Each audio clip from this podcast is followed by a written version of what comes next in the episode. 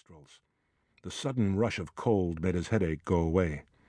He almost smiled as he stepped out onto the treacherous pavement and walked quickly but gingerly in a neat loop through the door of Danny's Donuts, directly above which his office was located.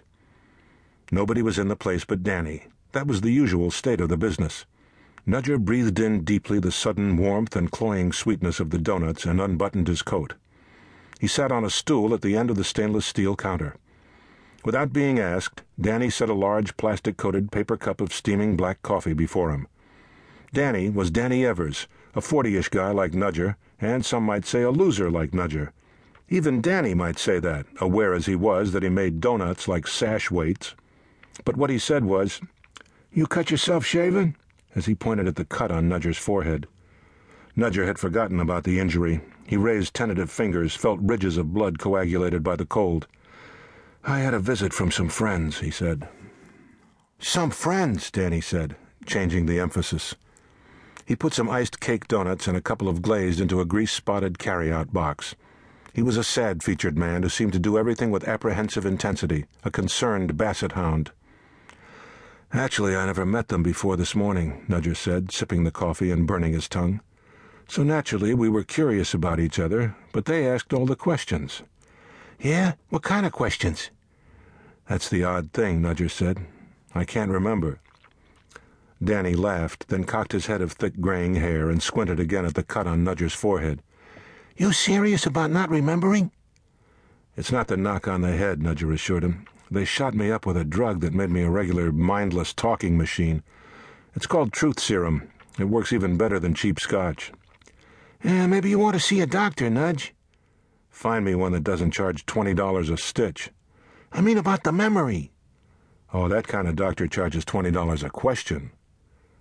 Both men were silent while a blonde secretary from the office building across the street came in, paid for the carry-out order, and left. Nudger smiled at her, but she ignored him. It took a while for the donut shop to warm up again. I could drive you, Danny offered. Emil is coming in to take over here in about fifteen minutes. Emil was Danny's hired help, a sometime college student working odd jobs. He made better donuts than his bosses. I've got my car here, Nudger said. Yeah, but maybe you shouldn't drive. I won't drive anywhere for a while, Nudger said. What I'll do is go back upstairs and straighten up my office. If you'll give me another cup of coffee and a jelly donut and put 'em on my tab.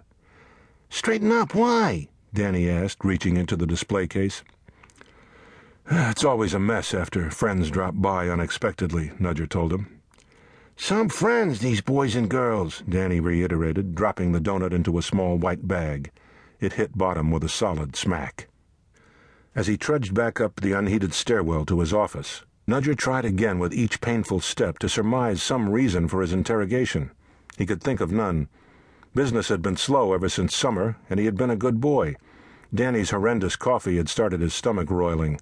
He'd take a few antacid tablets before drinking a second cup. He stopped at his office door and stood holding the sack. It was a morning for surprises.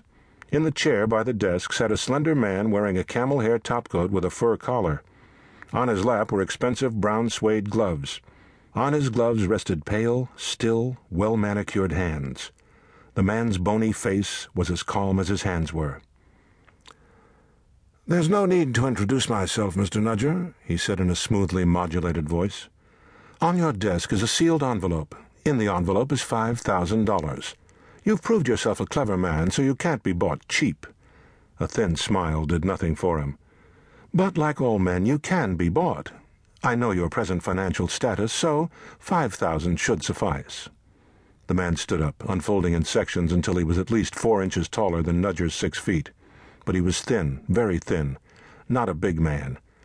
He gazed down his narrow nose at Nudger with the remote interest of a scientist observing familiar bacteria. The problem is, Nudger told him, I don't know who you are or what you're buying. I'll make myself clear, Mr. Nudger. Stay away from Chaser Heights, or next time you'll be paid a visit of an altogether more unpleasant nature. He turned and left the office with wolf-like loping strides. Nudger stood stupefied, listening to the man's descending footfalls on the wooden stairs to the street. He heard the street door open and close. The papers on the floor stirred. Nudger went to the office door and shoved it closed. He walked to his desk, and sure enough, there was an envelope.